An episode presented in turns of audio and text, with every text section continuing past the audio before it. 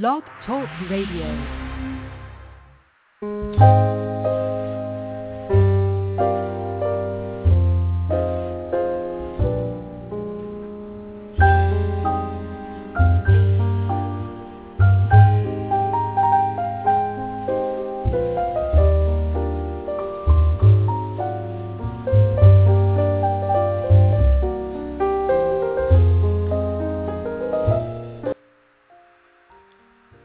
What? It's that time again. this is Gaywood Radio, and this is Patty Holstrand, and yes, I know. It's Thursday. How did that happen? I know. I was just talking to someone today who I haven't seen in a long time, and he knows who he is. And he said, yeah, he blinked, and it was months later, and uh, it's been like over a year since I talked to this guy. So see what happens when you blink? Looks like we've got the guys on. We're so, so excited to have this. We're going to do a tag team thing. We're going to have fun. So let's just, we're going to talk to here. We're talking to Spooky Kid. Which, of course, I just love his name, so I've been like, utilizing it. Mickey Chaney Jr., also known as Spooky Kid, got his start in the comic industry during October 2011 when Marco Regalado, the pop culture paradise, found him sketching while out in Tempe one day. In the three years he's been working in comics, Mickey has worked on a number of books, including No Man's Land, the Dead Divas series, Hooded Hope Cobra, and Dark Light. While he's been involved in multiple titles, he's, he is uh, best known for his portrait works. Mickey has no formal training in art. Yet, we're going to talk to him today about he had was recently won the CGC Best of the Best Zombie Sketch. We're going to talk about how all that happened, as we have uh, Michael Fett on the phone as well. But first, we're going to uh, we're going to talk to Mike Fett here real fast here. Get him on the phone. Hey, Mike, how you doing? Oh, how you doing uh, today, Patty? I'm doing pretty good. And we got, believe it or not, we got Mickey on the other phone, on the other line. Hi, so Mickey. that's good news. Oh, we don't have cute, in there. Hang on. Hey, Mickey. Hey, how's it going? Hi, this is going good. It's Thursday. Yeah, it's really good. of course, it doesn't really matter to me, you know. But you know, other people say, "Hey, it's Thursday. I mean, it's the day before went Friday," and I go, "Yeah." uh, so that's what happens when you when you uh, when you get your own business. And you know, you say that being an artist is your own business. uh, yeah, definitely your own business. I mean, I haven't had a day off in you know, four years. And you've been working like other small places in order to you know make ends meet. Yeah, I've, I've got my regular day job. It's a minimum wage, you know, part-time job just to, you know, make sure I've got rent to pay. Uh, you know, got to have that, Of that course. security. Oh yeah, I know how that is. Uh, Us creative types, you know, we just we we gotta work. So we have to uh, we have to make our living. Yeah. So you know, you started, which is interesting. You know, here somebody saw you drawing. Apparently liked what he saw. Yeah, uh, I was just I'd spend like just days down in Tempe 'cause I used to give my mother a ride to work because she didn't have a vehicle, and instead of driving back and forth from Tempe to where I was living at the time was close to Prescott, so it was actually a 200 mile round way drive every day. So I'd just hang out in Tempe all day, and I was sitting down there and just drawing and sketching and doodling and all that. And then Marco of Pop Culture Paradise out there uh, actually started commissioning me for artwork uh, and then he started showing that artwork to some of the other shop owners in the area. And then before I knew it, and like literally before I even knew, I was scheduled for shows, and I didn't have artwork built up for it, so I had to like just jump headfirst into the, the comic pool. Wow, Uh, that's ah yeah. Yeah. Uh, you know that that's a great It's a great story. Yeah, it's it's very uh, odd how I literally stumbled into the comic industry. I mean, I don't have a background in comics. I didn't grow up with them, so I just literally fell in face first, and I had no knowledge of anything. Well, you definitely have a natural gift, that's for sure. Well, thank you. And how long have you been working in the in this industry right now? Three years. Uh, in October it'll be three years. Yeah. Wow. And, uh, before I started about... doing comics. Oh, go ahead. Go no go no. I want to hear this. Before you started oh, doing comics. Uh, uh, yeah, but before I started actually drawing comics, I was actually already a working artist. Um, I used to work in the automotive design industry. Um, I do conceptual artwork for hot rod builders and stuff like that. Uh, and then in yeah. I think it was August of 2009 or 2010, I forget now. It's been a while. Uh, I was actually featured in Truckin' Magazine for my artwork. Um, and then that fell through with the economy, so then I ended up in comic books. wow.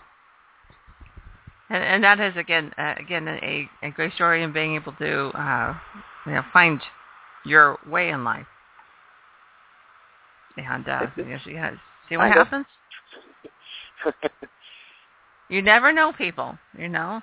You, you yep. again, uh, you know, stumble right into your whatever you're going to do in your life, which is which is great because that's uh, you're following your passion. Yeah, I love drawing. I I I honestly could not stop. I've tried in the past just because it took up so much time and too much money, and I wasn't able to stop for long.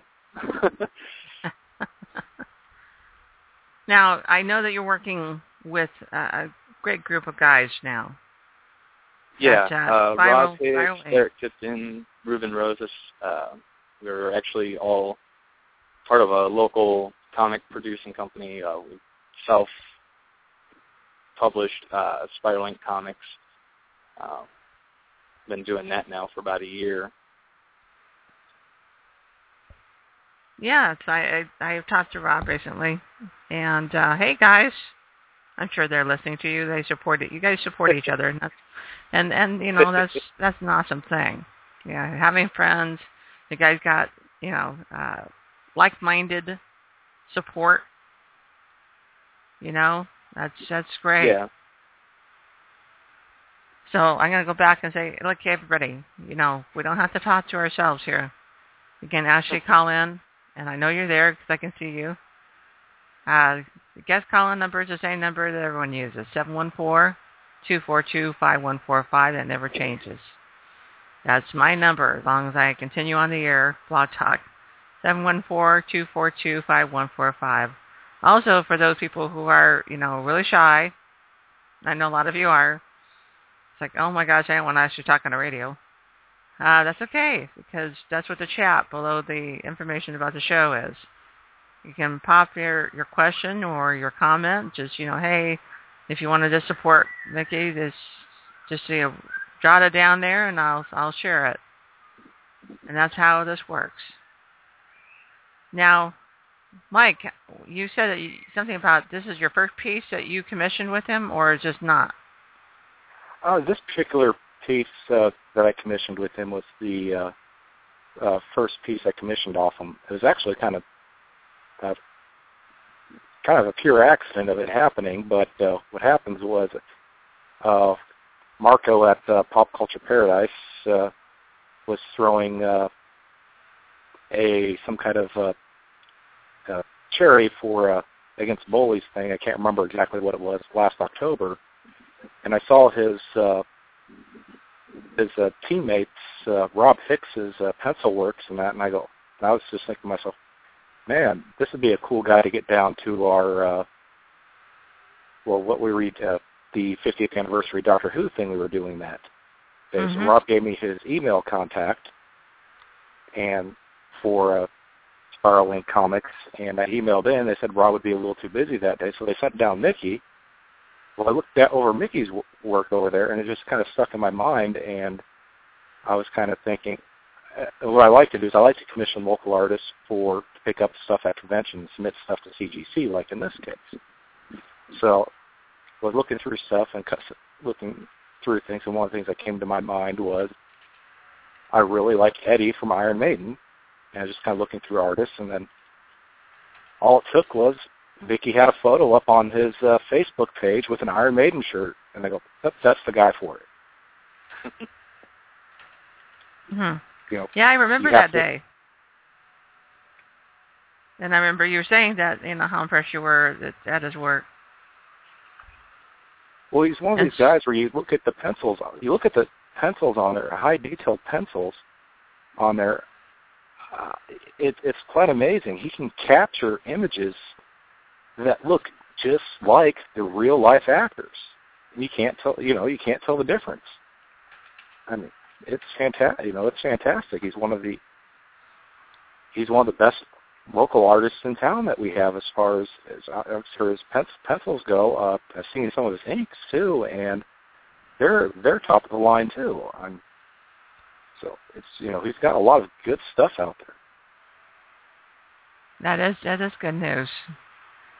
And how did it come about that you wanted to do this specific piece? Oh, hold on here one one second here. Just to let everybody know, uh, we were we were talking about the piece that. Sorry, the had... dog was the dog was trying to talk to me. Sit down, dog. Um, but I was I, this one specific piece. It was just like I said. I commissioned a lot of local artists for stuff around here. Uh, I've commissioned uh, Shelby Robertson, uh, Jolene Hauser, uh, uh, Jeff Pena, uh, uh, April uh, April Reyna, you know, and the list you know the list can go the list can go on with all that. It just all depends on what style I'm looking for for that mm-hmm. particular for that particular piece. You know, certain styles work. Certain styles will work well for different pieces. This particular style, uh, it came this particular one, I was just looking for for local artists. I was thinking of commissioning uh, Rob Hicks for a Daredevil there, and I was looking at the other stuff, and I remember Mickey, and I just saw the Iron Maiden shirt Mickey had on. I go, that's it right there. Take it to my favorite my favorite Iron Maiden cover uh, from uh, Derek Riggs, uh, somewhere in time, and mentioned it to Mickey, and Mickey was in love with it too. So it just seemed to you know really work. You, no, you, know, you didn't. Give, so you didn't specifically ask him for a zombie sketch. That's the funny thing. Well, actually, actually, Ed, uh, we call him Ed, Ed. You know, we call him Ed's head. Eddie, or we, or Eddie, he's actually described as a zombie-like character by uh, Steve Steve Harris, the uh, founder of the band and creator of creator of them. So we had no intentions of actually entering this into the uh, CGC contest. It's just when it came back, I was so blown away by it. It was, you know, hats off to the original artist who did that work. It's the most complicated piece you'll ever see. Derek Riggs and he, from and he's already said in interviews he would never do it again. Yeah. But and Mickey was able to take that to that same level of not the whole cover, but the cover that meant the most part to me, and that was a very complicated piece. So, Mickey, yeah. what did you think when he asked you for the specific thing? Uh, I was scared he was actually going to ask for the entire piece on a sketch cover, because uh, I mean that that original cover is just massive. I mean, the I mean, he literally makes like an entire city on there. So I was kind of scared, like when he said that he wanted that, I thought he wanted the entire cover. Uh, but then when he, you know, when he was talking to me about it during the initial consultation on the commission, like he kind of hinted towards like how important just Eddie himself was on that cover. So I was able to uh, relieve myself of the pressure of trying to recreate the entire cover on a sketch comic cover and uh, just kind of narrow in and focus on knocking Eddie out as best I could. Hmm. No, that is that is a great story. How you know this all came to be. Now, Mike, uh, what Yeah, made yeah. you what made you want to put it in for an award? Uh, how how explain this to us what the CGC is. Well, CGC is, give me one second here so I say the company's name right because I always say it r- wrong. It's the uh, Certified Guaranty Company. Uh, Okay. What they do is they, they kind of like Beckett or PSA, DNA, uh, DNA, they kind of grade, these guys grade comics. And one of the services they offer is a signature series.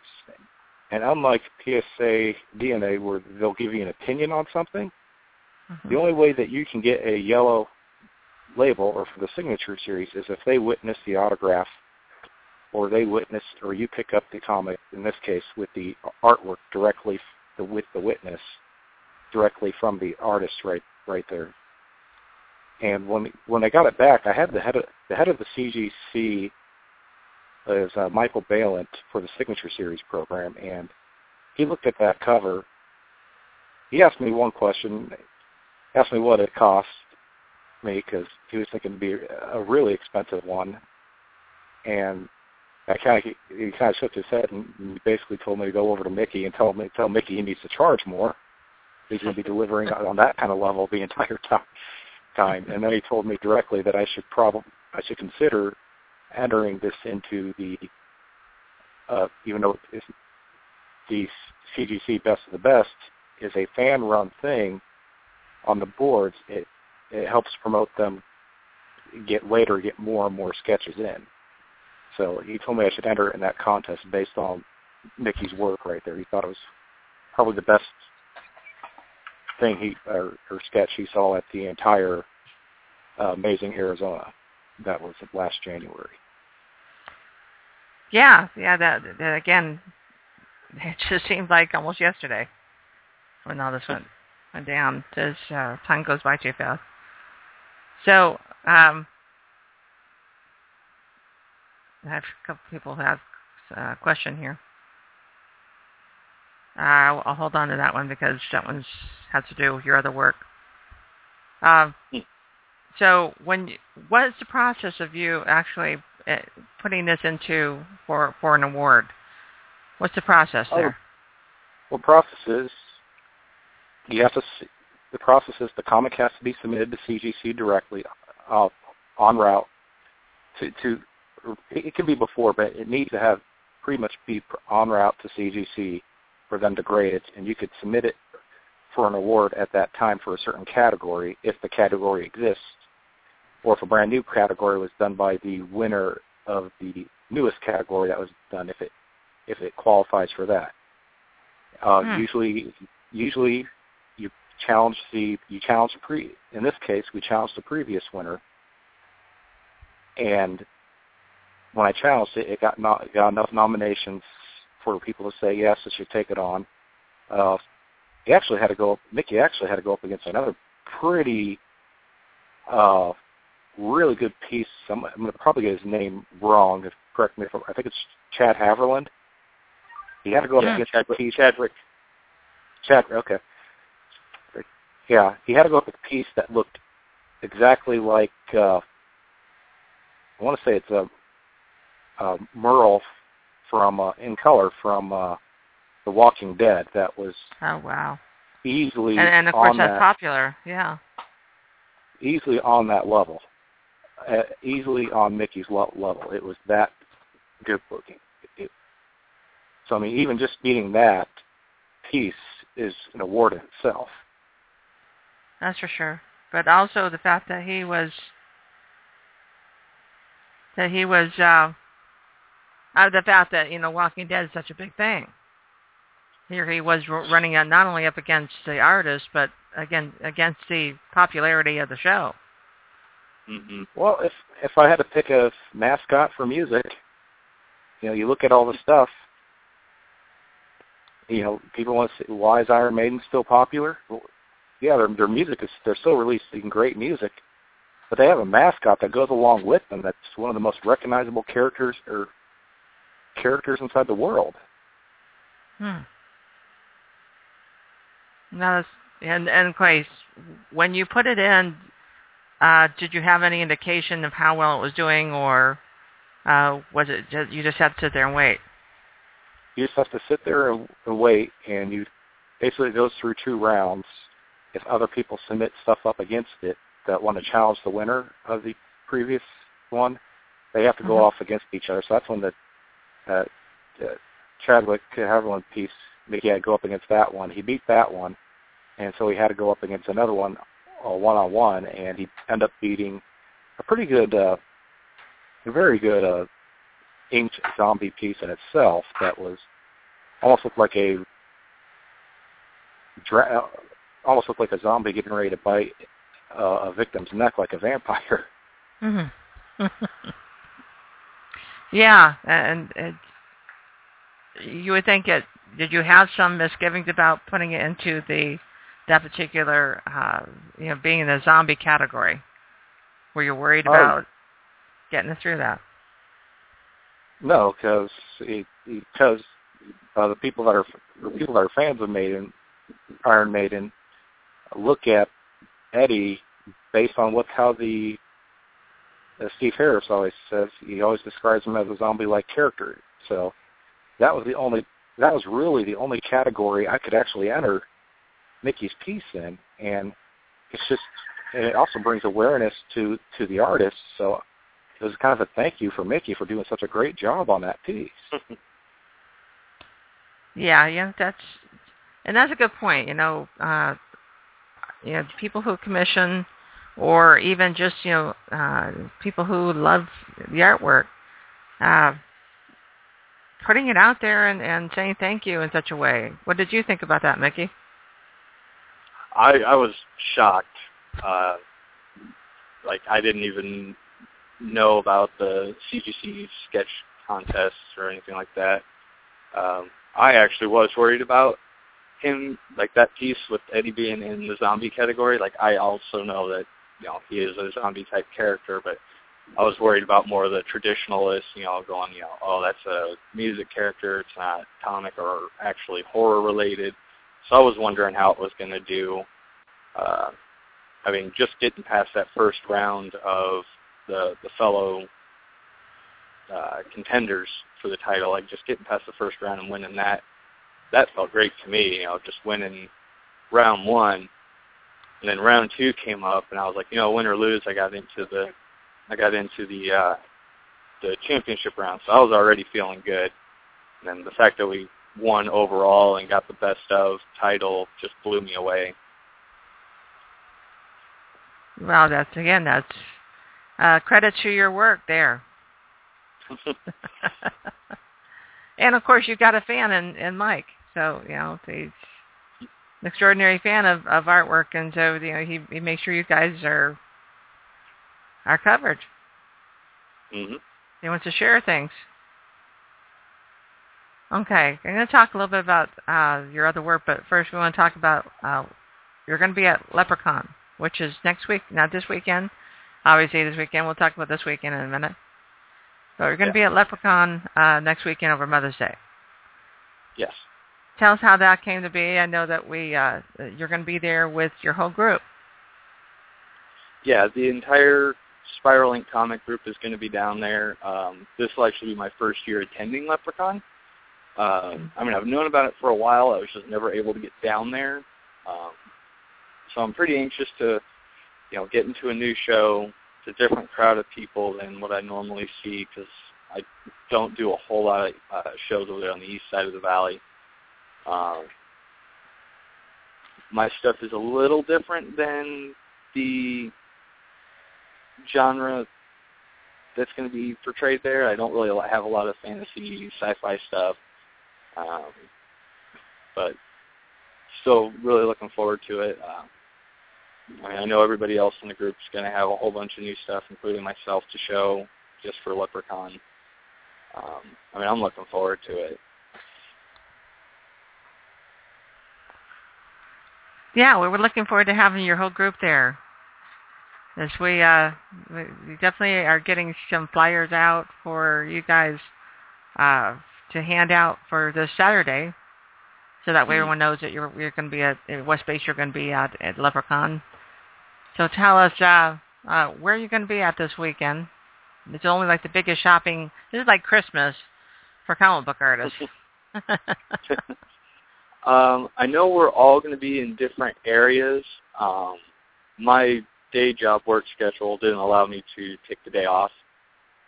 So I'm actually going to be showing up a little late to the party on Saturday. I'll be going to Jesse James Comics at about 4 p.m. Um, I know Rob Hicks and Derrick Tipton will be doing the midnight opening here at Jesse James Comics. Mm-hmm. So Friday at midnight. Uh, and then I believe they're going to be going down to Pop Culture Paradise Sunday or Saturday afternoon. Uh, and then after that, I have no clue what's going on. yeah, it's it's going to be a crazy day. Uh, lots of people running around town. Uh, does, does anybody want to tell me how this free comic book day started? For those who don't know about it. Oh, I actually, I honestly have no clue how Free Comic Book Day started myself. I, I I have no clue. no clue either. Well, It's, obviously uh, the, big, the big companies, the big companies started it. Yeah, uh, you've got your, your obviously your DC Comics and your Marvel, uh, big, the big guys. And you know, uh, every every book industry has their certain times where they put out their you know, put out some work, and uh, this is it for comic books this time of year. Actually, May is actually the time of year for the uh, book industry as a whole. Uh, they also uh, the the regular books also come out uh, or used to come out just in May. And uh, for the biggest book show of the year, which was BIA, that's uh, the Book Expo America. So this, for those who are listening, this is a little education. Typically, this BIA, the BIA is is held in New York. So it's like a hugest, the huge, the biggest biggest uh, book show you ever saw.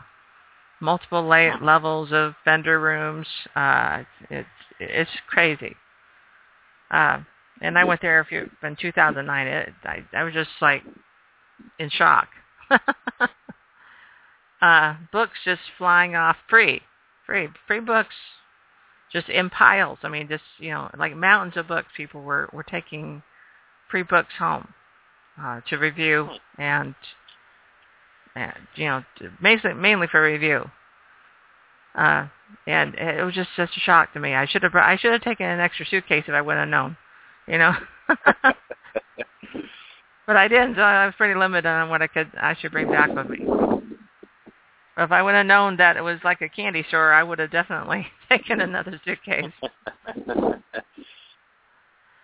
But that's it. That's the story of that. Is it's all you have to do with certain times of year when when things come out, and they're trying to you know thank the comic book industry as a whole. All you guys who not only put your pen, you know, your pen to paper, but also for those readers who have been staunch supporters all these years. And of course, you know, Mike Mike Fett there is one big staunch supporter. yeah, I spend too much on comics every on comics every month, just on the ones I read. you know, it gets it gets it gets pretty expensive uh, fast when you're looking at even with the discount that the for the people with pull boxes get from the stores.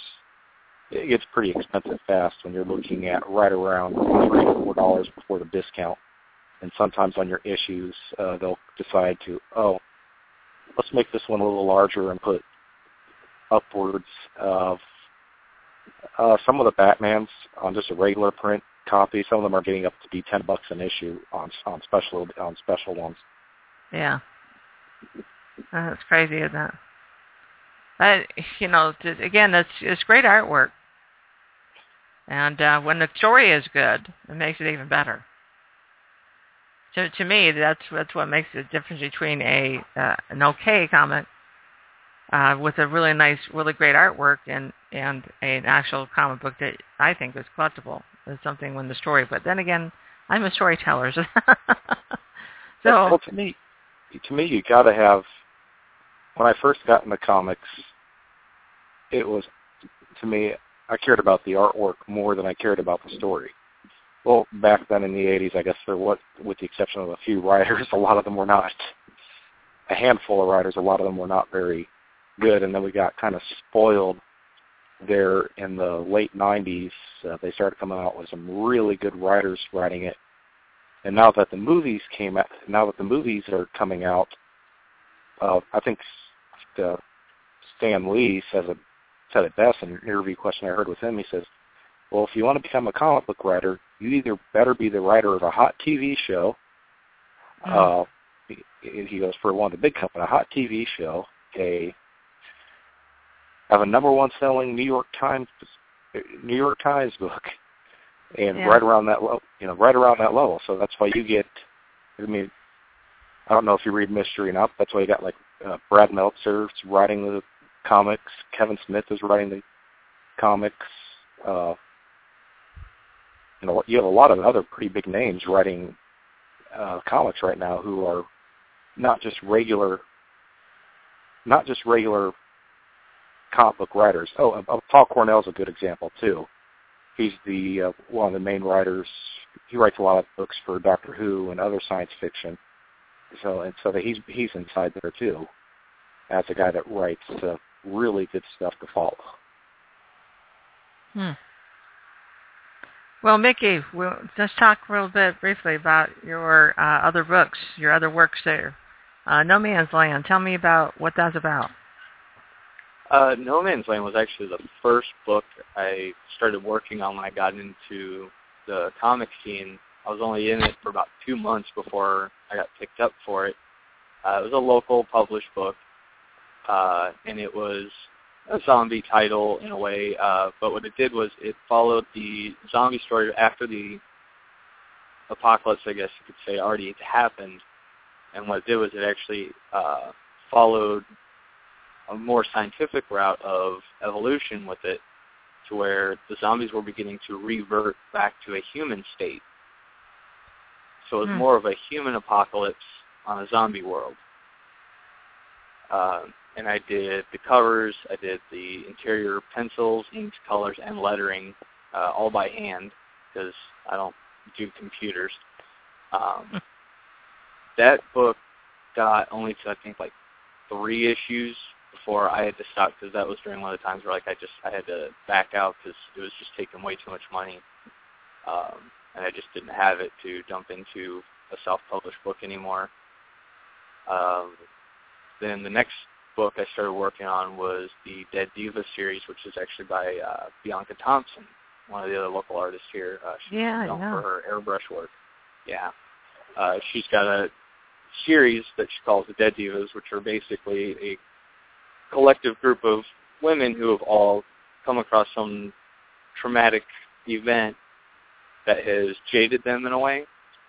Mm. Uh, I mean, she's got a whole slew of characters, but she mainly does pinup work. And she wanted to start doing stories for each one of them. Uh, so far, we've done two issues, and I'm currently working on the third. Uh, each issue follows one of the different divas. Uh, we've done a Poppet from Hell, We've done a geisha, and currently I am working on uh, the Lady of the Dead from the uh, Mexican standpoint of view. Uh, so that that's a fun series to be working on because each issue is completely different. It's not a sequential storyline, so you don't have to wait for the next issue to get the rest of the story. You can just pick up one issue and it's a story in itself. Cool. Uh, and then with Spiral Ink Comics, we currently have two titles, uh, one being Hooded Cobra, which is created and drawn by Rob Hicks. Uh, I'm the inker on that title. Uh, we've completed four issues, and the fifth issue should be out in time for Phoenix Comic Con in June. Uh, and then the second Spiral Ink Comics title is Dark Light, which is created and penciled and colored by uh, Derrick Tipton, uh, and I also am the inker on that title as well. um, full color fantasy type story. Uh, Derrick's work's pretty interesting. It's a Japanese anime American style hybrid type of artwork. So it's Hmm. it's very different to look at. Um, and his book is one of the rare full color local titles, uh, which Hmm. is why we're on issue two right now. Yeah. Uh, That's, that's a different press to put that on. That's, yeah. wow. So which which I know this is probably not fair. Which one do you like to work on? Oh, which one do I like? Which one do you like to work Uh, on? My favorite one to work on uh, would probably be either Hooded Cobra or Darklight because I love inking. I love doing ink work with uh, pens and brush brushes and everything. Uh, I mean, like I said, like I'm more known for my pencil portraits and everything, but when it comes to comic style work, I'm not really that strong at it. Uh, I mean, people compliment me and tell me it's good and everything, but I don't. I'm not as comfortable with it as I am with, you know, the inking portion. Uh, so any book I get to just ink, I I just love it. So explain to us on on inking, what what's the stages of a comic book? I know I'm being I am showing the ignorance of our our group, but Well, but Um, you I know, it helps to- for people know, you know, what the different Yeah. stages. well, I got a question there Well- for Mickey on on there too. So, you you've Yeah. seen the movie? Uh, what was it? Chasing Amy. yeah. So, you explain it to, so people don't think that you so people don't think that you're just a tra- uh, in their terms just a tracer. How they people put it out to people. The inker. All right. Um, well, uh, first I'll do the steps to doing the book, and then I'll uh, go more in depth on uh, inking. Uh, well, first off, when doing a title, obviously you have to have a basic story idea. I mean, you got to have a core of what the story is going to be about. Um, and then there's different writing techniques. Some people like to write out a full story. Some people like to do like plot points. Um, and basically, you need to figure out the story run, you know, at least the first arc of five to seven issues, sometimes ten if it's a really complicated story. Um, and of course, there's the full writing process of fleshing out your characters and the environment and et cetera. Uh, and after you've got at least an issue written out, then you go to the penciling stage, which is pretty self-explanatory. You know, you actually just draw it panel to panel, you know, all the sequential artwork, and then when the pencil artist gets done with that, uh, they'll scan it into the computer and make a copy and then hand it off to the inker, who at that point in time inks the book. Again, it's pretty self-explanatory. Uh, basically, they inker will then add a little more depth in shadowing and details. They'll tighten up the lines. Um, they're kind of the the last line for correcting mistakes in terms of proportions, perspective, uh, things like that. Uh, just to let them know the penciler.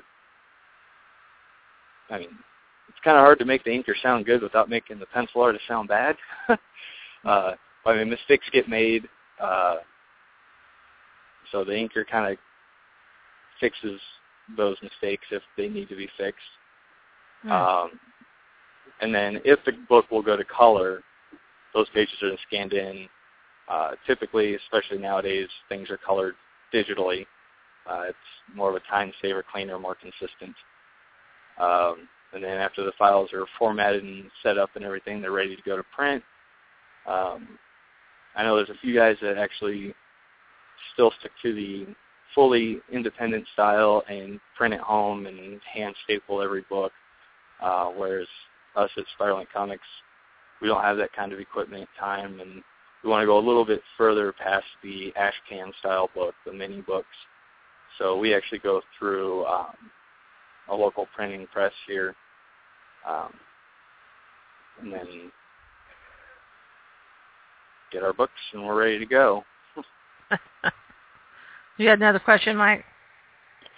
Oh, well, I do have a qu- question. It, could you, uh, for Mickey, is there any chance of uh, like are people in the industry where you see some that have some bad refs where a lot of people look at them like they're gods. Like, any chance you could help Rob, uh, Rob Liefeld out with his inks? I don't know if I'm that talented, in all honesty. Uh, it's kind of hard to add a foot where a bush is. Uh,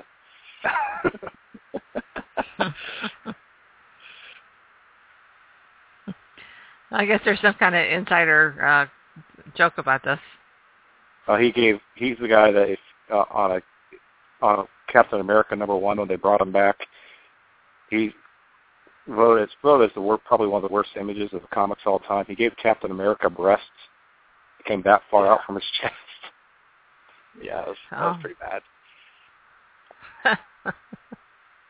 But it was kind of the style of them. It was kind of the style of the '90s that a lot of artists were doing. Doing that kind of went away. so what's next for you, Mickey?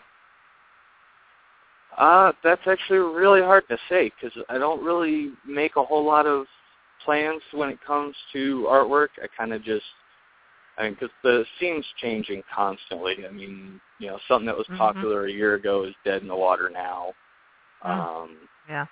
um, sometimes, very rarely, do I do a piece that is like the hot ticket at the time because, you know, usually by the time I can get it done and out to people, nobody cares anymore. Uh, so I tend to stick with the classics that are just proven to last. Um, a lot of the stuff I do, uh, because I mainly stick with the horror genre because that's where my interest lies. Mm. Uh, I mainly do stuff from the 40s, 50s, 60s, occasional 70s and 80s style things. Um, but I like doing characters that have already proven themselves. I don't really like to jump in on the fads at the time because I mean they're just not going to last necessarily. Sometimes they do, but not always. Hmm. But you still Uh, take a, a you still take a a a uh, a risk, and uh, by getting with you know Hooded Cobra. I mean that's something that's brand new. Yeah, uh, well, the undercover thing was actually kind of funny because uh, I had met Rob Hicks. I think it was actually not last year, but the year before on Free Comic Book Day.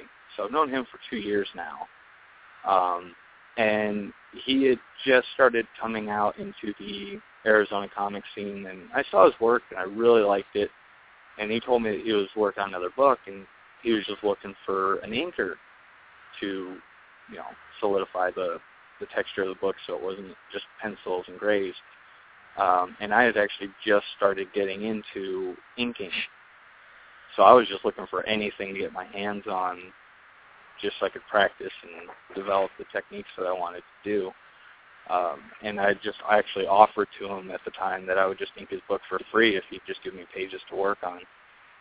Um, and yeah, I mean, so far it's worked out well. I mean, it's been two years and gotten four issues out. You know, we're not lightning fast, but that's not too bad for some indie publishers. There you go. And to say that uh, that's there's history made there. Yeah. yeah I'm it was looking another forward one of to those. seeing it. It was, it was another one of those things where I literally just kind of fell into it. I mean, I was just doing something new and different, wanted to do more of it, and it ended up stemming into something much bigger. So it was, it was a pretty neat little event. Yeah, and and again, it's nice to be around other like-minded artists. that are working on a common Yeah. goal. So, what did you think about that, Mike? Uh, by the Hooded Cobra? Uh, I actually haven't. I'm so busy with with the, with my schooling and with uh, all the comics I get already. I try to stick to I try to stick to the uh, to the characters characters I know and really like. And also the other problem was I was actually really into independent comics inside the uh, uh, 90s, late, late 90s and early last decade. But problem is, and it's and these would be coming out from say uh, say from companies like Image or Dark Horse, you get one issue, then you, Mm. and it's supposed to be monthly, then you saw it get backed up and backed up and backed up. So you never know when the next issue is coming. So, or I, I kind of like the month, the monthly thing that goes around it. But from what I've seen on the Hood the Hooded Cobra, the artwork there is really, it's really good on because I've seen the, I've looked through the comic. I haven't really read it to know the actual story. The artwork there is really good, and There you I like the I like the colors for it. I like the I, you know I like the you know the inks for it. You know he looks like he'd be he looks like he could be a very fun character to read.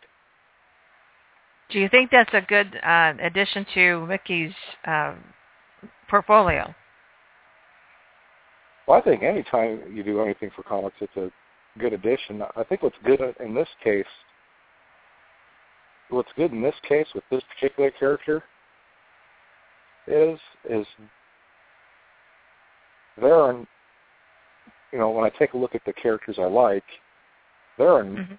not very. It's starting to change some, but unfortunately they've lost the legend uh, about a year or two ago in Dwayne McDuffie. But uh, there's not very ma- many like African American characters that you can follow inside the, the, the comics. It's so he's a very so that's it's very good on that level, especially if something like that becomes a hit, because it's one it's one that a very different story than a lot of the stories you're going to be able to read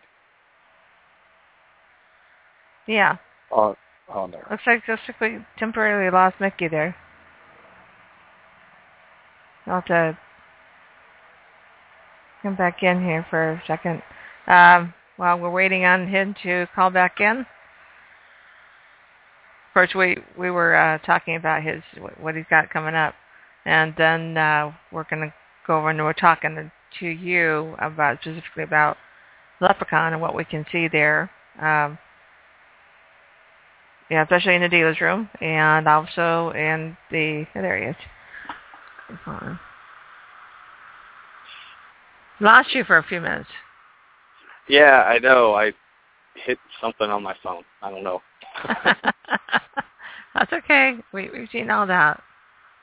So we're talking about uh that you know your we're we're we're forging your your uh your future here and and see what Yeah. happens to you. so we yeah, we we're looking forward to seeing more work from you.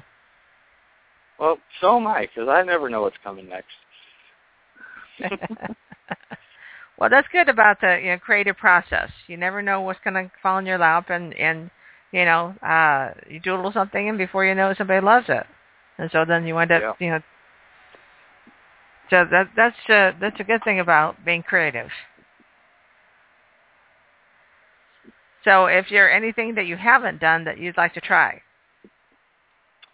Uh, well, right now my newest endeavor is actually something I've always wanted to do, um, and that's oil painting. Uh, I never had the ability to get a stock in canvases and all the required tools to actually do oil painting. I mean, the paint itself is not that expensive, but all the other stuff you need to go with it, the it, canvas it I racks know is up pretty hard. quick. yeah. Yeah. Um, but I'm finally at a point that I was able to stock up on canvases and gesso and thinner and paintbrushes, and like I've just jumped into it, and uh, now I'm just waiting for the time to allow me to go and play with it. Um, Isn't yeah, that how that, it works? That's the hardest. That's the hardest part. Yeah, it's always the hardest part is the actual you get you time have the available. money and you have the money and then you don't have the time but you don't when you Yeah. have the time you don't have the money Yeah. Um, Yeah, I- mean, I, I have been able to uh, practice with it a little bit, and I'll actually have my very first oil painting available next week. Actually, at LepreCon, I'll be making a debut with my first ever attempt at oil painting. Um, so oh I'm pretty wow excited about that. Yeah. Um, then, when's that gonna is there a specific time that you're gonna start or or what You're Oh no, I've, I've already started. I, it'll it'll be completed, and I'll be displaying it for the first Ah. time. Like it'll yeah, it'll be the first public display of a completed oil piece by me. did you Um, know that mike Uh, no, no. He's working.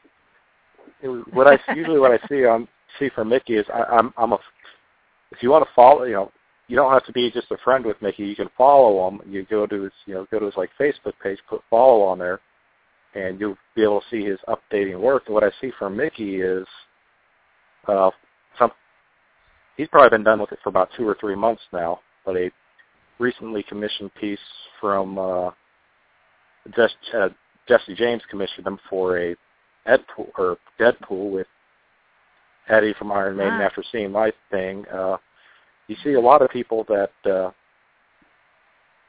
commission uh, that uh, commission him for. Uh, he gets a lot of requests for cards, cars in there, and I, it, when when I'm when you look at those, it's not surprising after hearing him say that he was uh, part of the uh, one uh, auto magazine in there one time because that that stuff is uh, fantastic if you see the work there. Mm-hmm. I think he was just finishing up a one on a Volkswagen the other, from what I was seeing the other day. Hmm. Yeah, my favorite's always been the Impala, and uh, that, that's at the my my my father, my blood father, actually had a, a '63 Impala. Ooh, those are nice. Yeah. Yeah, one of my favorite cars. Uh, the other one is obviously a Mustang. I mean, you know, uh, Mustang convertible, yellow with the with the black stripe. That's just me.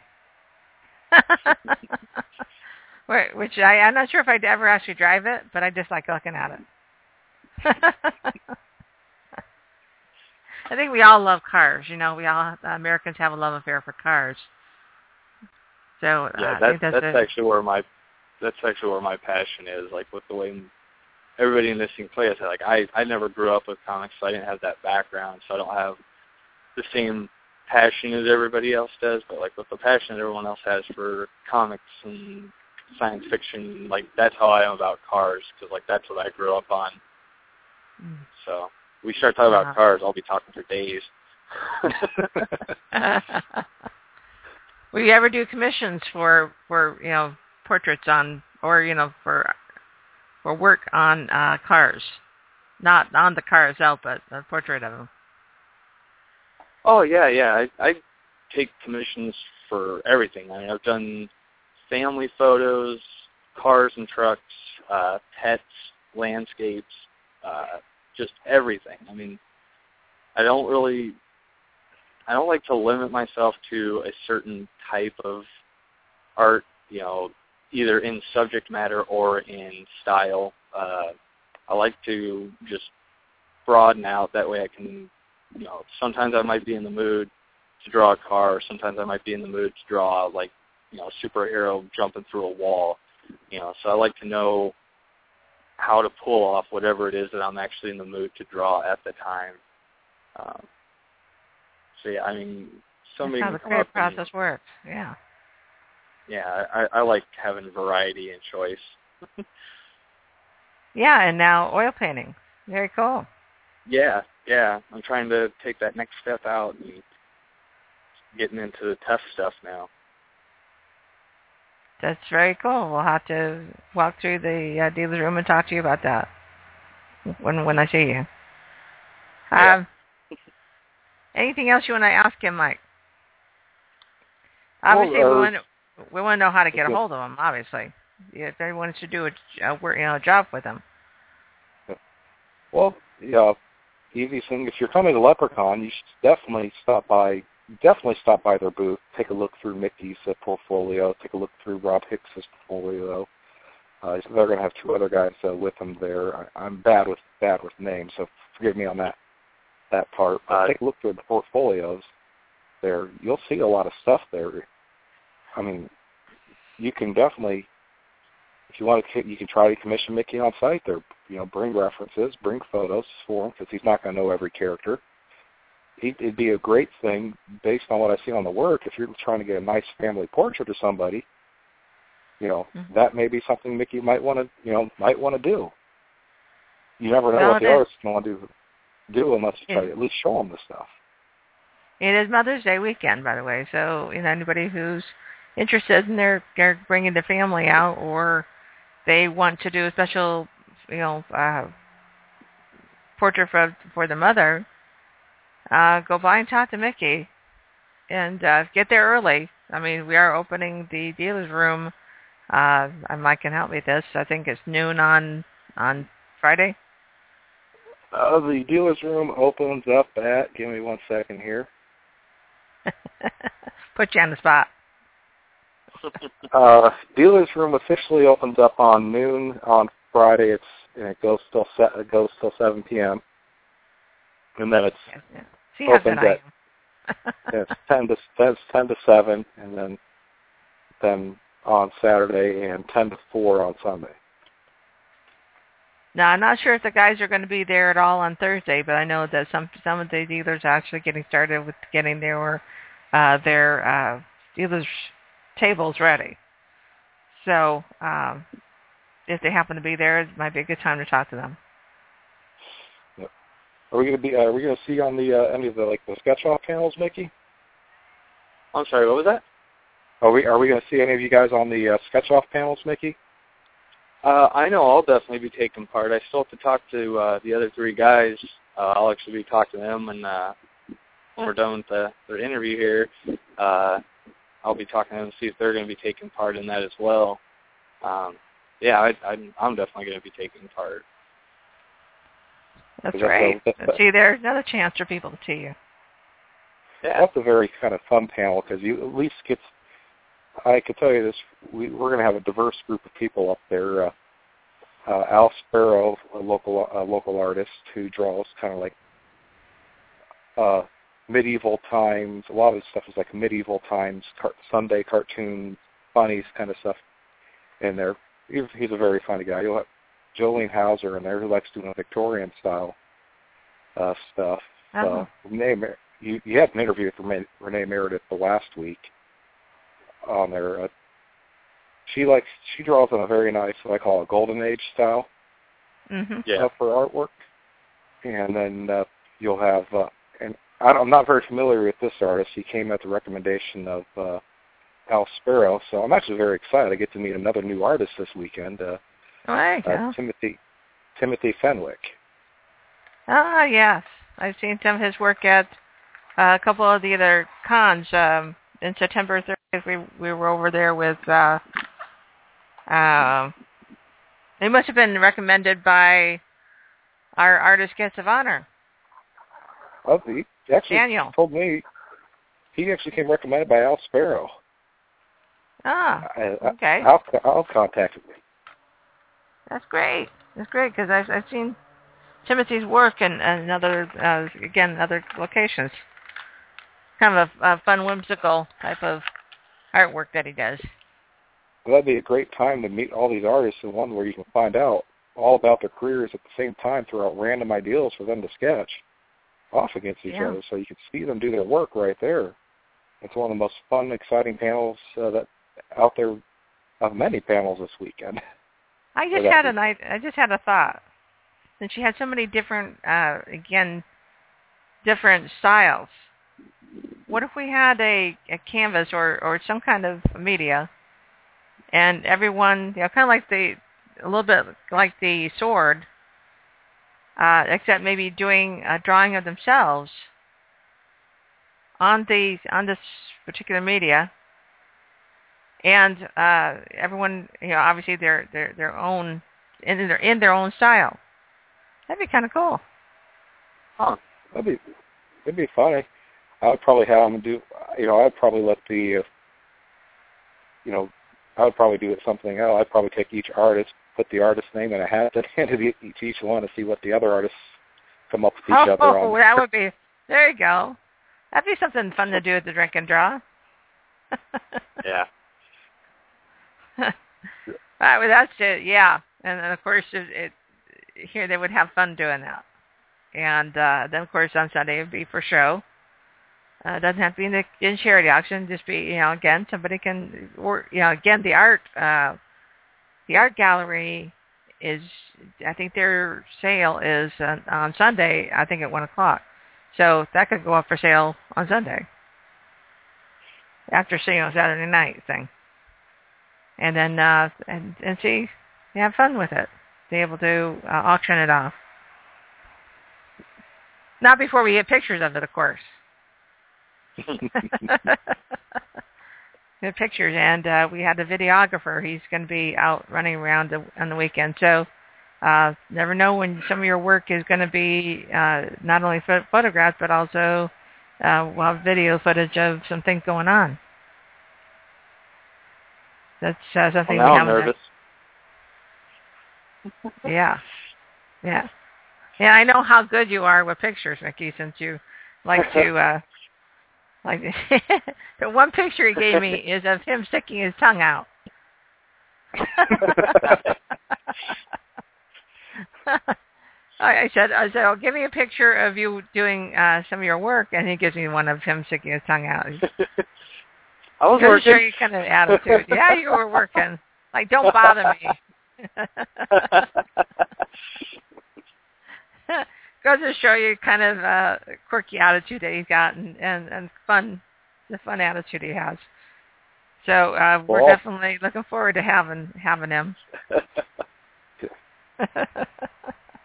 Yeah, all those So artists have such a fun and quirky attitude. It's like putting together. uh It's like I Huge party. It's like if I was to cast the movie for uh, the new Police Academy, I could probably take all these artists and have them be the Police Academy squad. Wouldn't that be crazy? yeah, I could see it. You know, uh, you know, some of them are are, are real uh, deadpan. You know, and some of them is outright just funny. It's, great to have the whole group around. Uh, and you know who couldn't be like that? Daniel is like your your head. You know, uh, I mean, you know, he he's a crazy man all by himself. Daniel Davis from uh, from Synchro versus our artist guest of honor. So I think um, you have to be to be in this, and it have to be somewhat crazy and have a funny attitude to want to do this, be in this industry. Ah, that's true. That's true. I mean, either that or just so passionate you can't stand it. You know, you can't stand not to be drawing. Is that how you are, Mickey? You just, it's just like you know, a pen in your hand is just like a comfort thing, it's like smoking. It it really is, yeah. I mean, every now and then though, I do need that break, or I I start to Cramp not up. take care of my day to day life. I kind of slip into the Uh-huh. paper a little too much. So Oh. but yeah, if I go if I go a day or two without drawing, it really starts to eat at me. Mm. I know some authors like that too, so that's uh again something you work on every day. Yeah. Now, how would they get a hold of you if they wanted wanted to uh, commission your piece other than LepreCon? Now, this weekend, obviously, Um, if, if they see you. Yeah, yeah. I mean, in person's always great. I mean, I like to meet the person. It's a lot easier to talk face to face and sort out details and get more of a feeling of what they want um, for their piece. Um, if that's not possible, because it's not always possible. Um, uh, the best way to actually get a hold of me is Facebook. Uh, you can either find my personal profile, Mickey Chaney, easy to find. I think there's only two of us on there. Um, and then you can also go to my actual art fan page. Uh, it's the Art of Spooky. Uh, and literally everything I've ever drawn since I've been in the scene is on there, so you can actually even see the progression of what I've worked on over the last three years. Um, but yeah, the Now, easiest way see, to get me is Facebook. This, this leads to the one question that you know that I forgot that here I, I forgot to ask, and I know I was going to ask you. So, what's up with Spooky Kid? Okay, this is actually another fun story. Um, growing up, I grew up in a small town of about 500 people. Mm. Not a lot of people, um, and I've always been, I've always been more interested in everything horror based, the darker side of things. You know, I loved my Ah. horror movies. I liked my shock rock music, uh, and I grew up in a town that everybody liked country and pop and you know, Uh, the whole hunky dory thing. Uh, so I was actually referred to as the spooky kid growing up because I was just the one that was a little off. Uh, so when yeah, so when I started up my my automotive art, uh, I actually went under the I went under uh, the name Spooky Kid Designs, um, and then I just carried that over into the comic industry, and I was just known as the Spooky Kid, you know, because I ran under Spooky Kid Design, so I just started getting called Spooky Kid, and yeah, it just kept going. Well, I like that. I like that because uh, a spooky kid. That's something you can grab a hold of. Yeah. Yeah. yeah. A lot of people. I didn't think Mickey was that hard to remember, but you know, a lot of people are worse with names than I am. But they remember Spooky, so. Well, it is unusual.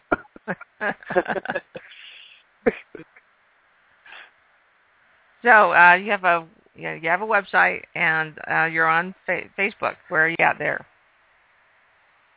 What was that? On Facebook. How do they get a hold of you there? Oh, you can just send me a like I my profile's open. You can send me a message. You know, you don't have to add me as a friend if you don't want to, but I'll accept you if you do. Um, you know, just you can either leave a comment on the page and I'll get back to that, or you can actually send me a private message. Um, and then from that point, if you actually would like to meet up in person, I'll let you know my availability on meeting up, and then uh, we'll go from there. Um, one thing that I also would like to say to let everybody know, because I've come across this problem many times in the past, is like people are almost scared to tell you exactly what they want. Mm-hmm. I like to be told exactly what you want. It makes it a lot easier for me to give you your money's worth the first shot instead of, you know, back and forth fixing things. I mean, if you know exactly what you want, don't be scared to go over the top in details with exactly what you are looking for. And I agree with you. Having been a graphic designer for many years, it's like, well, that was Yeah. your wonder. Why didn't you say that to begin with? Yeah. like, why did I we waste our people- time? Yeah, I mean people just get nervous. I like I know that they a lot of people feel like they're getting pushy or too demanding. That's not true. I mean, if you're getting too pushy or demanding, I'll let you know. there you go. That's there- how I met Mickey. Mickey through fa- Facebook is what I used. I mean, that's what I used them the other day for the like the newest commission I have them working on me for uh, for the, the upcoming uh, the con the, the month after for Phoenix Comic Con. That's I Mhm. I'm, I still love Julie Newmar so much on there that I gave him about three different images to look at to see which one would probably work best with his style. He told me which one he would like to do off those images. So he's going to do that on a sketch cover for me that someone done with it, I can actually take up pretend to have Julie Newmar sign it there at the con. There you go. So that's that's how it works, guys. It's uh, you know these people are available. Don't don't be shy. If you want them to do something differently, let them know. And uh, I'm sure they they you know based on the work they they tell you how much it's going to cost, right? So how it works. Yeah. Yeah. Yeah, I, I always, as soon as I figure out the details of what the person wants, I give an immediate quote on the spot. Um, Mhm. You know, I'm also constantly told that my work is underpriced, um, but you know, I'm I know the reality of economics. I know everybody's not a millionaire, and I'm not trying to be a millionaire with this. You know, if you know the You wanna get your name out there. coming in. Well, that and it, it's just it's a major compliment just having somebody come up and actually request something of yours. You know, even if it's their idea, the fact that they want you to do it for them, I mean that just makes me feel great. I mean, basically the prices I give pretty much just cover my costs just so I can get it done and keep it going. Um, you know, I got Yeah, definitely. Yeah, I know Well, how it's that is. biggest- I was going to say it's the biggest thing in the industry I've learned is uh, sometimes uh, always spending, you know, if a guy gives you a really high quote, quote doesn't mean you're going to get the best sketch in the world off that. Sometimes the cheaper, uh, the cheaper sketches, you know, when you go to shows, uh, anywhere between a hundred, two hundred dollars is better than say some of these other guys that are that are charging just to keep their workload down. Some of them are charging over thousand dollars a sketch, and you know the quality Wow. that you get is just it's just a few pencils or a few pencils with inks, and you know nothing more than that. Wow. Yeah. Well, you know, sometimes you're paying for the name. Yeah, that's the sad thing. Yeah. Uh, that is how, again, and any industry is, you know. Uh, Oh, some yeah. books that are out there I don't I don't particularly care for uh, in a series. You know, they they they go overboard after they get well known, and they think that uh, they can charge for their autograph. What's up with that? You know. Yeah, Yeah. the only time I tell people I'm charging for an autograph is when they're like really nervous and I do it to break the ice. oh, yeah. then they look at you like, what? Oh, yeah, because they'll come in and get a print. I'm like, oh, do you want that autograph? And they're like, yeah. I was like, okay, that'll be fifty dollars, and it scares them, and I just start laughing. Uh, that's one. who That's one way to do it. it depends on who it depends on who the artist or the writer is. I mean, if they're a well enough known name, and you know, people yeah, may they would be charging fifty. well, people may scoff at the prices uh, Stan Lee charges. Uh, he may be up to eighty bucks now. I don't I don't know, but I should point out that Stan Lee doesn't take in a penny. After all, his promoters get their stuff and everything. He doesn't take in a penny. He donates all that money to charity. And some of these other artists are doing the exact same thing. They're donating it to the the money they ask for is actually going into like the Heroes Foundation uh, to take care of other artists who no longer who don't have them who are really good artists and are just on hard times. yeah. Well, Dee, that's the thing about community. You know, uh, helping each other when when they're down. Uh, you know, uh, like you guys are doing with Spiral Ink. You know, one person's stronger another than another in something. Uh, you saw something in in his work and wanted to be part of it. Mhm. Uh, it's all about community, helping each other, uh, working working together on common goals. Uh, understands that better than most people, and of course that's one reason why he's not only loved so much, but also the fact that the reason the industry is exploded. You know, if you're going to be greedy, then your industry doesn't explode. If you can, you're, uh, and that's that's again one reason why it has. We're got it a big screen, people. You know, all the all these great shows, all these great movies, and uh, that that doesn't happen by accident. Well, people wouldn't believe what people wouldn't believe what movies are based off of uh, Yeah. comics when you when you when you see uh, see some of them. you could be watching a. You'd be surprised if I told you some of these like some of these drama programs that you're watching are actually from uh, from a uh, from a like an independent comic. yeah. Wow. It's- Yeah. Oh, that'd be so kind of cool for Hood, Hooded Cobra to be uh, an animated series. That'd be fun. Oh yeah. Yeah. It has to be on late night though, due to its adult content. Oh well, yeah, yeah. I think about in Swim or something, you know. Oh. yeah, it, it would probably do very well on Adult Swim. Yeah. Netflix exclusive. There you go. Well, that's all I've got to ask him, and uh, I'm going to ask uh, Nick, Mickey the the one question I asked because I, th- I think it'd be kind of fun to see what he answers. Uh, now that you have successfully slain the dragon, how will you celebrate? Uh, I don't know. First thing, first thing, first thing that comes to your mind. Uh, I don't know. I don't normally celebrate. I usually just go back to work. Ah, isn't that interesting? I'm too busy for celebration. Like as soon as I like get something done, I go like, yeah, and then I go back to the next thing. There you go. So now we know more about Mickey than we know knew before. See, it just shows your personality and and and yeah, you're a workaholic apparently. I really am. I, I really am a workaholic. I can admit that. See, that's one reason I that that particular question is interesting. I, I got asked by uh, on a blog once that question. I thought that is just quirky, and I love it. So um, I think it, again, it's it's subjective. It's no, there's no right or wrong answer. Yeah. And everybody shows their personality by the answer. so that's one reason I use it.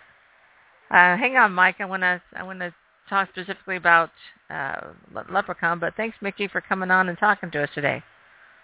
Oh, thank you for having me. It was it was a lot of fun. Now we'll say goodbye to Mickey. Hey, Mike. Goodbye. Yeah. yes, Patty.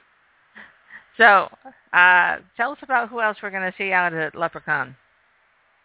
I have people who I have people who say don't know what's going on, and you know what? I'm going like, gosh sakes, I have been on this radio show for like weeks now, talking to uh, LepreCon uh, guests and guests of honors and uh, artists, and and they don't have a clue what's going on. Come on.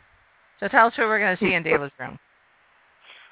Well, we have a sold-out dealer's room this year. Uh, we have uh, we have some new vendors in there. Uh, I say some, you know, sold out twice. Some, oh yeah, we basically sold, sold out, twice. and then we had a, had a couple of people buy uh, tables or accidentally buy tables, and it was just a question, just a question: Do we have room to expand? And so we kept it.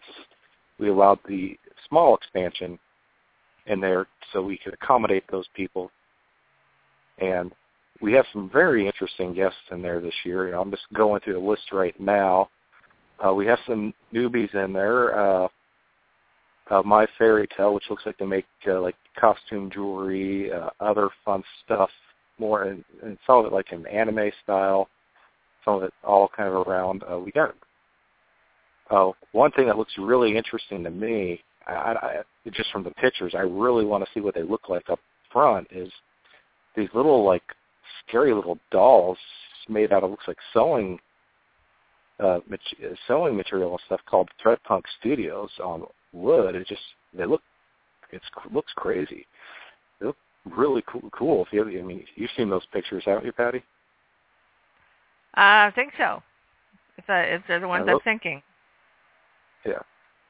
You know, then you got you got some other uh, regular people that you see at the steampunk area, like Dark Goddess. Oh yeah. Uh, oh create. Uh, I think it's it's written create creators, but I think it's creations. Uh, they make a lot of clothing. Uh, uh, a lot of people, a lot, uh, a lot of people like their style of the their corsets that they make uh, and stuff. Uh, you got Al mm-hmm. Sparrow mm-hmm. from Studio Fugazi, uh, very funny guy. Uh, you know, if you're looking to, for a good laugh, stop by stop by his table he'll get you he'll get you to laugh. Uh, we'll have the guest of honor in there, uh, Krista Crawford, who uh, I'm not too familiar with the, her stuff, so you might be able to help me out there, Patty. Well, she does. Her artwork is mostly uh, costume related. She does the actual graphic design on the costumes and and prints them. So okay. in other words, she works with fabric art. Okay, so Make sure kind of like, that's a different that's a different media than we've ever really had. Oh yeah, we got a whole bunch of great great new dealers and new styles in there. Then we've got uh, uh, local artist uh, Jolene Hauser of uh, Vivica Studios. Uh, she uh, nice thing about hers, I worked with her uh, quite a few times on for helping me out with uh, cons. Like she helped me out with CopperCon last year with the website uh, designs and the logos and stuff. Uh, this year, she helped us out by donating donating the design for the charity uh, LepreCon charity auction sword, and that's just as yes. just as my and just as my thanks to her for all the stuff that she's done for me. I I I supported her this time by bringing her. And I, you know, I cover the table to help you know for that, just as a special thanks for a, helping us, helping me out quite a few times, and helping the local cons out quite a few times with their artwork to help us, to help us promote it. Well, that's you know goes around comes around thing, you know. She she helps the the groups and and you know she gets help in return. That's uh that's a great way to to build the community. Uh, you know, some of the other stuff in there, uh, uh, stripes. Uh, they got exotic crafts, jewelry, leather. Uh, uh, looking at their card, it, it, looking at the business card they send, you know, looks like it's bondage stuff on the business card with z- zebras. But uh, you know, you got some other new talent in there. I'm not very familiar with uh, Jason Anthony Cazares of the Demos Saga Terror. Uh, yes, you also have some nice people coming back this year. Uh, Mark Greenwald's always fun. Uh, he's supposed to be in there uh, the, with his artwork. Uh, I know he's going to be doing a concert. I think a free concert that Thursday night at the con.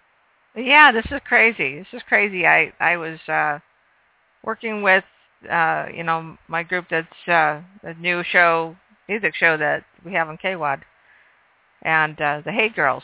And one of the Hey Girls is Carol uh, Pacey, from. I know she's going to shoot me if I get this wrong. Carol Pacey and the Honey Shakers. And uh, she said, well, you know, why don't we have another group? As you know, she's going to do the radio show part, and uh, we'll have another group uh, come in and do the do the concert. I said, oh, okay. So she suggested uh, Squid Dog. Well, I didn't know who Squid Dog was. You know, this is not my my scene. And uh, I listened to music and said, oh, that, you know, I really like it. I really like it and uh, got onto their website. And who do I see up on the stage? You know, uh, and one of the pictures is Mark Greenwald behind the keyboards. And I said, well, I won't say what exactly what I said, but With, I said, uh, oh my god, leopard skin jeans on from the '80s. well, I just couldn't believe that you know uh, he was in Squid Dog. And I said, oh, well, you know, there you go. We have to do it now, you know, because I know happen to know that Mike Greenwald has asked me I think it was LepreCon 38 when I was doing the programming. Uh, he said, "Hey, you know, I I also play I also play the piano." And I'm looking at him like, "What?" You know, this guy does body painting. He does he does uh, artwork. I you know what create he does lighting as a, as you know that's his real business. Uh, well, not business, but you know he, that's what he gets paid to do on a regular basis is lighting for different events.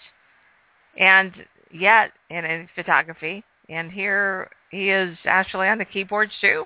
I mean, is there anything this guy cannot do? Is what my question was. And then, uh, and but it never, it didn't happen because it, you know, it's like, okay, what do we do about the keyboard? Yada yada. Uh, I won't say anything about the certain uh, chair who didn't want him to do it. Um, so it, it fell through. Well, then about 39, uh, you know, got all about it and so that didn't happen. Um, had awesome body painting uh, displayed by by him as usual, and uh, and then of course just just fell in the lap. And so I'm just saying, like, well, it has to happen now because you know Mike Greenwald is so in tune with the uh, with the fan scene. You know, I mean, he's been in all the different cons, so he's- it's perfect. Well, yeah. Well, Mark Greenwald's probably uh, when I, I have to pick an artist around the area that's really you know he's in with the young crowd. hmm He's in with the he's in with the older crowd. He's all around doing all these different kind of things. You have He does- all these cos. He's on movie have- sets for goodness sakes. You know, I mean, it's kind I of mean, he has all these cos these big name cosplayers contacting him contacting him just so he can they can do a photo with him doing them as a like a superhero character and then his his artwork actually ends up on I mean, he's been to France. I mean, he does he does commercials. Does commercial work for uh for companies in France. So, you know, he's and then he does movie uh he's on the movie set or you know, uh video set with a lot of different uh independent movies. Um well, for heard, instance, well, I've heard rumors that they try to get they try to get him to do face off of last Yes, year he- I think Yes, he, he was really debating on that. I had talked to him personally about that, and uh, he just didn't feel that certain. I mean, he said he said some areas he's very you know had no problem with, but some of the things that they were they they require of the individuals, uh, he just he knew he wasn't he wasn't ready. So you know uh, that takes a lot of, and at the time I, I think he was in the middle of jobs, so uh, you know it's like yeah had to obviously had to be uh, playing on his mind too. Uh, since then he's gotten another job, so that's that's good. And he just he, he's he's so out there doing different things. Nathan Blackwell used, utilized him for uh, for his uh, Voyage Trekkers show, his his, uh, his series, and they went to uh, an award ceremony for that. So yeah, it's yeah, he met um, Nathan at LepreCon 38. So see how the community works. Oh yeah, it's it's a great community out there. I mean, I'm, I'll be the first guy to tell you. I've lived in many different cities across the nation, and this artist this artist community looks out for each other. They help each other out more so than I've seen any other place across this across this across the nation. Mm-hmm. It's a community. They stick together. They fight for each other when something goes wrong, they they try to make they all try to help each each that one person out to get them. That you know, if some if someone's art's being stolen, they try to help that person out. If someone if they need a hand or a question on something, you know, they'll they'll give their opinion. They'll help each other out, and they're willing to work with everybody here. It's, yeah, I think that's why we have. And if you see, if you go into all these comic shops, because it's art community here, I think that's why these all these comic shops are successful. You know, oh yeah, definitely, definitely. It takes takes everybody to really build the community. Uh, tell us about who else we got coming up because we got three more three more minutes for the show. As I want to see oh. hear about the other people in your dealer's room. Okay, well, we got covered another thing outside that. So we got. Uh, I know we have Michael D'Ambrosio there. Yeah. Inside there, we have some new authors. I, I'm not very familiar with. Uh, authors are, or authors are I'm, they're not. I'm not very familiar with with a lot of the science fiction authors unless they're young teen authors. So we have I know Jacinda uh, Buckman's going to be in there. Mm-hmm. Uh, Vincent Laja, who's sounds pretty funny by his website. Sounds like he'd be a good guy to meet at the good guy to meet at the con for for a writer. Uh, we've got some favorites in there like October Arts is going to be back in there again. Yeah. Uh, Gene's, Gene's time. Bead. Uh, to make everybody happy, uh, to make everybody happy out there. I know we had uh, when they left last year, uh, or they weren't there last year. We had some people that really wanted them there. Uh, Masoglia Books is going to be back inside the dealer's room. Uh, they're they're pretty popular with a lot of the con goers. Uh, I do know that uh, we're going to have some pretty good other some other good people in there. Uh, groups in there just going to be in there, possibly doing some exhibitions and stuff like the Arizona Avengers and the Arizona Steampunk Society. Well, of course, the Arizona Steampunk Society is there for for our art author guest of honor, which is Gail Carriger. Yeah. And I do, and I should before I forget it. Uh, Steam Crow Steam Crow has its own table inside the dealer's room. Our you know oh, our own guests are and so is our other person. I mean, the only person who might not be in there is, uh, with the exception of autograph times, is Gail Carriger. And then I know that you're running uh, AZ Publishing Services. You're supposed to have a large amount of well, authors coming to your amount. table, aren't you? Well, yeah, we've got uh, some new some new ones. Uh, we got eight brand new book launches uh, for this particular con uh, which is scary busy right now for me. so, um, yeah, so we, you know, guys got to take a look at the website at uh, leprecon.org slash lep40. That's L-E-P 40.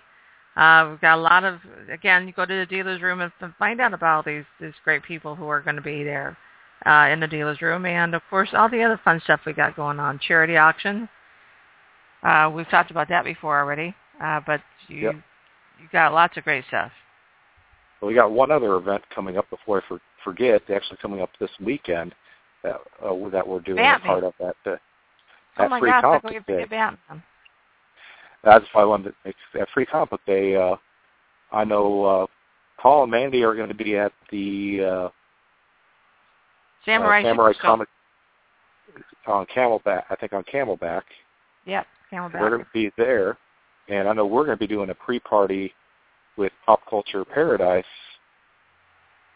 over Yeah. uh, the uh, Tempe Tempe location for a uh, Batman screen that we're going to be doing later that night with the conjunction with uh, Victor Moreno and uh, Cult Classics on Yes. the free free comic book day.